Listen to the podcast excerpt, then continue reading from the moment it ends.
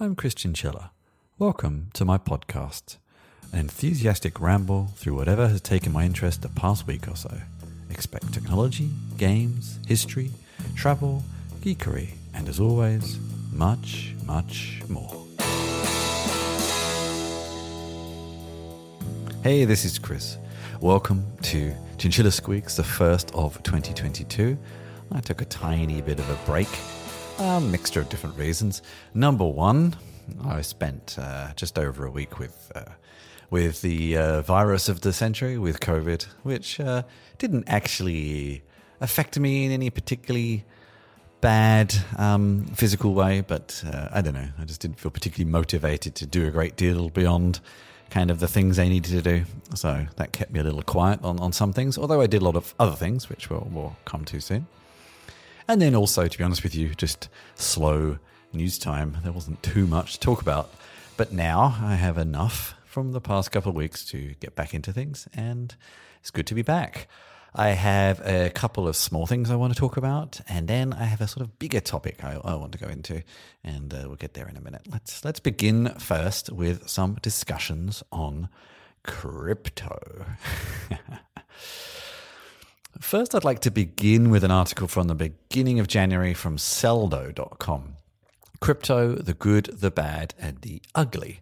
And I have found this post um, really a nice summary of kind of some of my feelings on, on it. And I caveat that by saying I don't know how many of you have been listening to the show or listening to and watching my work for some time, but I was actually heavily involved with the Ethereum ecosystem via the Ethereum Foundation and um, I'm almost having a complete blank on the ConsenSys. That's it.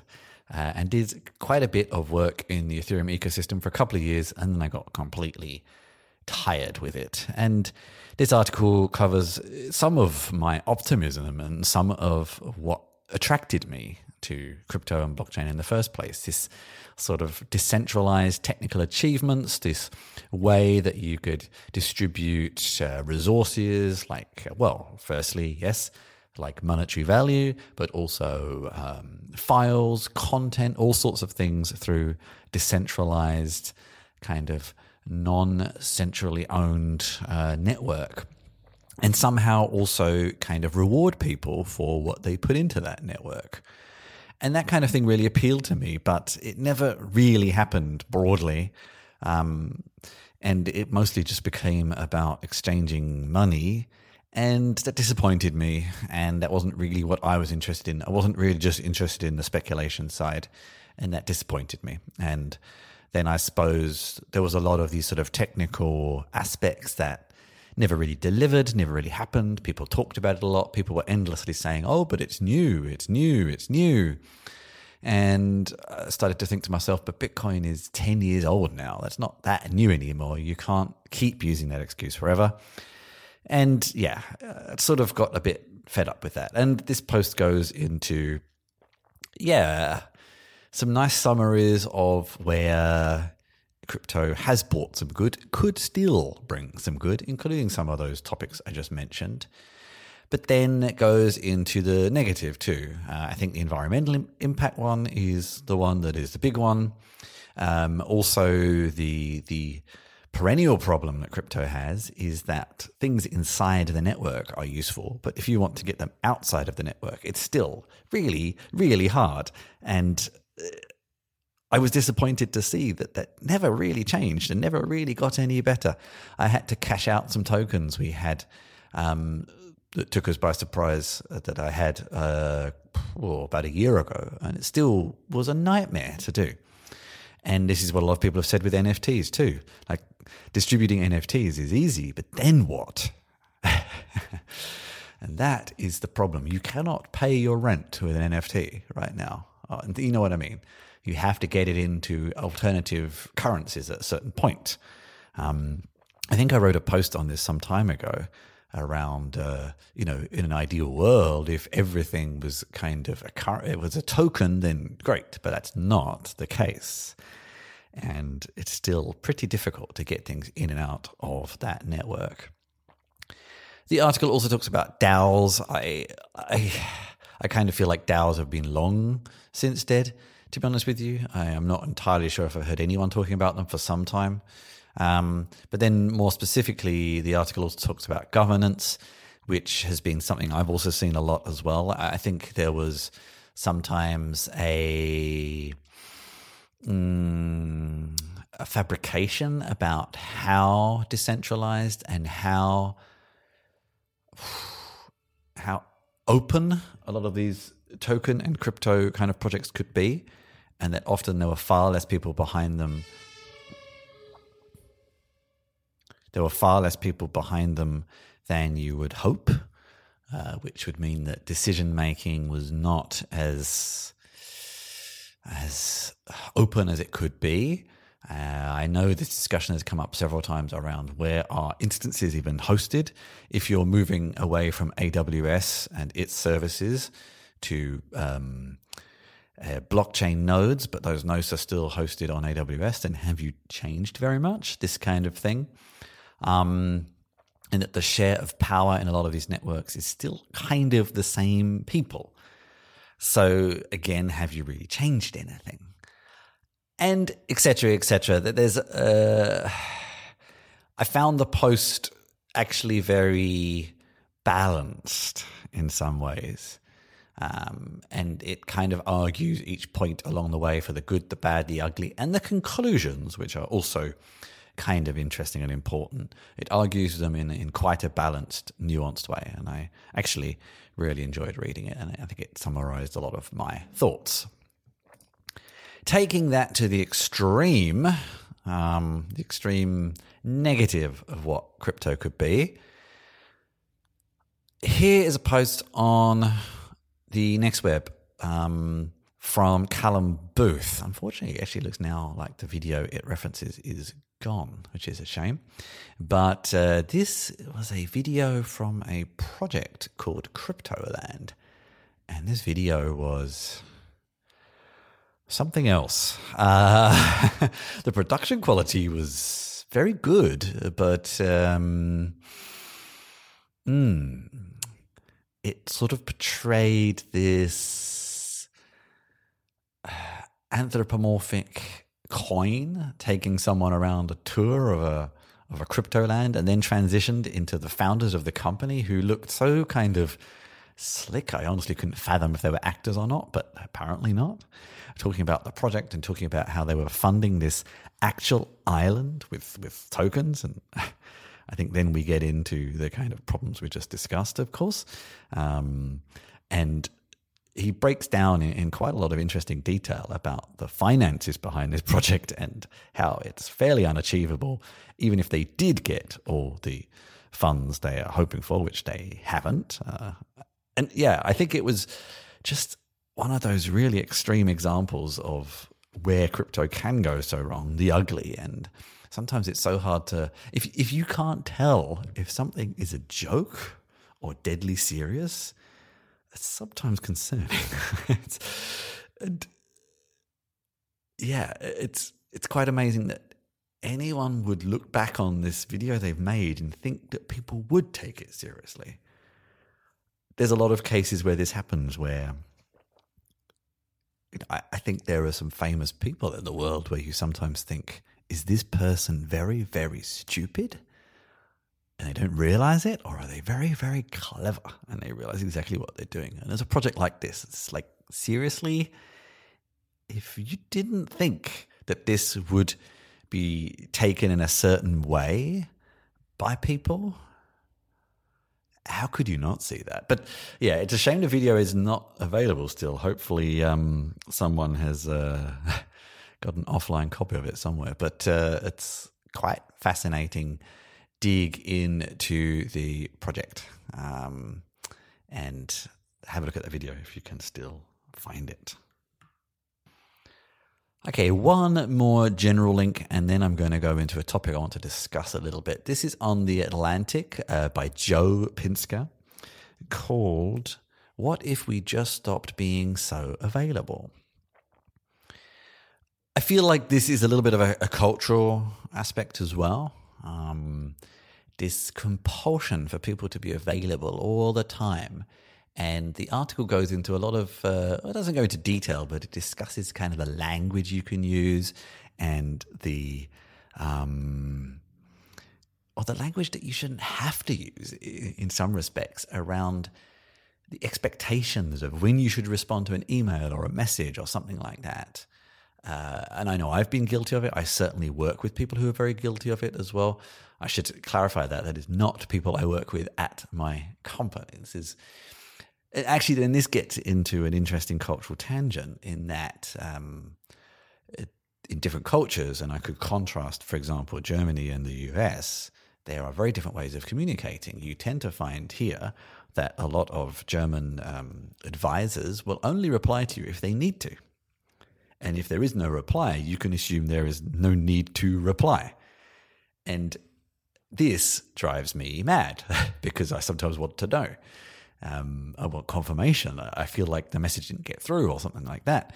Whereas you contrast that with uh, America, especially, but quite commonly in the English speaking world, people feel a compulsion to sort of over communicate. And if you don't, you have to apologize. And this is sort of where the article goes into and talks about the different strategies you could take, but again, how they could be misinterpreted. And when did this all begin? And when will it all end? And does it matter anyway? And etc. etc. etc. etc. I think I have my own yardstick of if no one is going to die and no one is or no one is going to lose a lot of money or something like that then it can wait. Um, that gets very hard to to measure of course. Um, and it's very case by case. I think i have become far more relaxed about getting back on things and i feel like that has actually affected um, how much other people communicate with me now. I stopped responding myself a little bit so people stopped sending me messages. I'm not talking about like friends and family and things. I'm talking about kind of more general newsletters and things like that. Uh, it seems reasonable. Um, maybe I should have replied to them all and said, "I will get back to you. I'm not ignoring you. Please keep me on your list, etc., etc." I just have nothing to say right now. That feels kind of weird. Uh, replying to a message saying you have nothing to say is a strange kind of message to send, but maybe it's what's needed sometimes. I don't know. And uh, what a world that we find ourselves needing to say that. and now I wanted to dig into a topic that is not necessarily new, but is, is kind of current. And I encountered it recently. And actually, the the plethora of articles I'm going to draw upon to discuss it uh, span from a couple of years ago to actually the past few weeks as well. So it's still something um, current and applicable. So where does this begin? Well, I switched to a, an M1 uh, MacBook Pro recently. Very pleased with the machine, but uh, there's a couple of slightly different things about it. And one I discovered the other day involves virtual cameras. Now, what is a virtual camera? Any of you who don't do a massive amount of video recording may not be fully aware of what that means.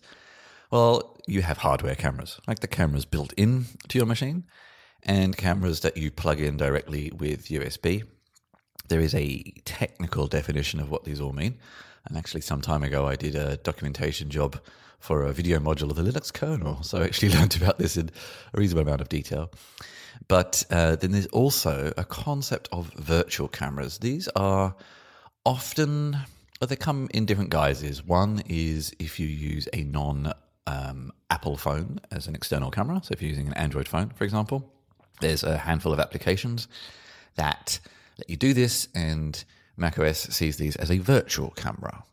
Why? I don't know, but that's just the way it is. And also, for example, Open Broadcast Studio that you can bring all sorts of inputs in, mush and change and edit and effects and all sorts of processing. And then you can actually output it all as a virtual camera if you want it. So into another application like Zoom or your browser or something like that. And then also the third category is some actual physical cameras. So, for example, my Logitech StreamCam has an application that lets you manipulate properties of the camera, and then it also outputs as a virtual camera. Now, virtual cameras and macOS have always had a slightly fraught uh, history. Um, I don't really know when this change happened, but for a while it became quite problematic to use them. And you had to, you have to still do code signing removal. You actually strip the application of code sign, which is what Apple puts in place to kind of verify that an application comes from who it says it comes from.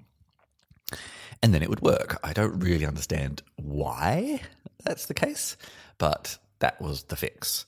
It was a slightly odd fix, a slightly concerning fix, um, but it worked. And applications like OBS never seem to have this issue, I guess because they're unsigned in the first place, um, but trusted, being open source, etc. Now, also, caveat to this Zoom somehow managed to fix this without having to do code signing removal anymore. I'd be fascinated to know what they did, and maybe they could share that because, uh, well, I'm about to get deeper into the problem and they seem to have solved it. So I'd be interested to know what they have done.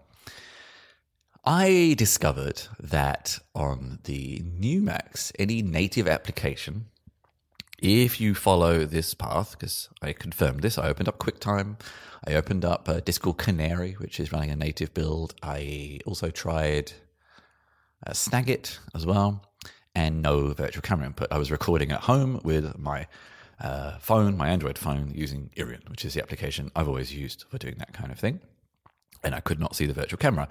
I tried uh, inputting into OBS, which is still um, still uh, an Intel version, and output through its virtual camera, same effect. I couldn't see it. So I tried the old trick of removing the code signing, and then you get this error, and I think it's mentioned in. Um, not quite, actually, it's not quite the same, but this is one post uh, from the Eclectic Light Company. There's a couple of posts from their site um, from January of last year when you don't have permissions to run an application. Not quite the error I was getting, but I think I was getting an error around um, can't be opened or, or something like that, which is interesting. So, this age old fix for this problem didn't work anymore. I looked around uh, and I did a lot of digging into this, uh, including posts on Apple Insider, actually from February last year, around some of the extra security that M1 and Apple Silicon was bringing, including this issue. Uh, and also a post uh, again on the Eclectic Light Company from August 2020.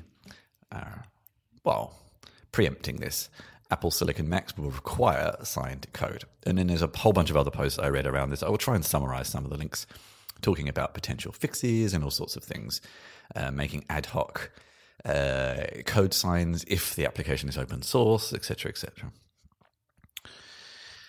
And a solution I came across was if it's a universal application, that is an application that can run in Intel or native, you open up the uh, info, you check a box saying run it in Rosetta, and this would fix the issue. I couldn't get that to to fix the issue actually, um, and yeah, I couldn't get that to fix the issue, and also it's not always an option anyway, depending on the application, of course. Um, that said, also the software that came with my camera, the Logitech StreamCam software, wouldn't work at all anymore. It just crashes when you try and open it. So this is obviously a bit of an issue. Uh, a lot of workarounds people had are now broken. And OBS is going to be the big elephant in the room. It's still Intel only, so still working, but people are working on a native version. But what bothers me is as soon as that is shipped, if the virtual camera components of it do not work anymore, that's inputs and outputs, that's going to cause a lot of discussion in its community, which is sizable. Uh, and I'm not seeing many people mentioning this issue, which is uh, it's sometimes hard whether you're looking in the wrong places or you're looking for the wrong terms or just no one is talking about it. But it seems kind of unusual to me that I feel like uh, it would affect a lot of people. When OBS does become native, this will affect quite a lot of people, and well, we'll see what happens. And I'm not 100% sure if anyone realizes that that is the case and that will happen. That was another thing that was kind of confounding me. But this got me thinking. Um, I have been an Apple user for a very long time, or actually, more specifically, a Mac OS and iOS user. I don't use an iPhone. Um, and my my computing persona goes in two very different directions. There is the Apple macOS persona, and I kind of almost embraced it more in the past year or so, just because for the most part it worked. And I sometimes got sick of messing around with other options to get them to work when macOS would just work for me. Um, but then you have a problem with Apple, and it's a problem in many, many places with their experience, that you get these niche problems like this, uh, and I honestly can't imagine anyone is ever going to fix it. Why does Apple care about virtual camera users? Um, they would rather, if you want to do something like that, use an iPhone, and then the problem is gone. Or maybe there's some other option I'm not aware of. Um, I mean, they're ones who kind of broke the functionality in the first place, so why would they fix it? Uh, and then you kind of look at the open source world, and I would say, A, can they provide a solution? If it's a sort of Mac OS level problem, can they even provide a solution? And again, do they want to? Um, is the are the uh, native macOS users too much of a niche that it doesn't matter? there is no motivation to fix that from their end either. And the same applies for all the small little applications like Logitech uh, capture application and all these. Why bother? Why bother fixing it? Which puts people like myself in a rather stuck situation. You have your kind of operating system vendor who probably has no motivation to fix it. You have your open source and proprietary providers who probably have either no capacity or no desire to fix it. So, what do you do? and I don't know. Um, and I don't know if anyone else has come across this problem. I guess this is me summarizing my thoughts on it. And I would love to hear from anyone who has maybe tried this or experienced it or experimented with it or found solutions because it's bugging me at the moment. I can't uh, do some recording techniques that I typically do in certain applications. Um, and yeah, if we can even offer that fix back to the OBS community, even better because there will be a native version soon. Yeah, if you have anything to add to that, then you can find uh, my contact details at chrischinchilla.com. As always, would love to hear your thoughts. I will try and spread this discussion wide and, and hopefully get some input on it. I hope you enjoyed the show. Find out more about me at chrischinchilla.com, where you can find show notes, sign up for my newsletter, and find all of my writing games, work, and video links. There's also details on how to get in touch with me. And if you want to get even closer to what I do, join my Discord server for behind the scenes discussions and helping me produce my shows and work.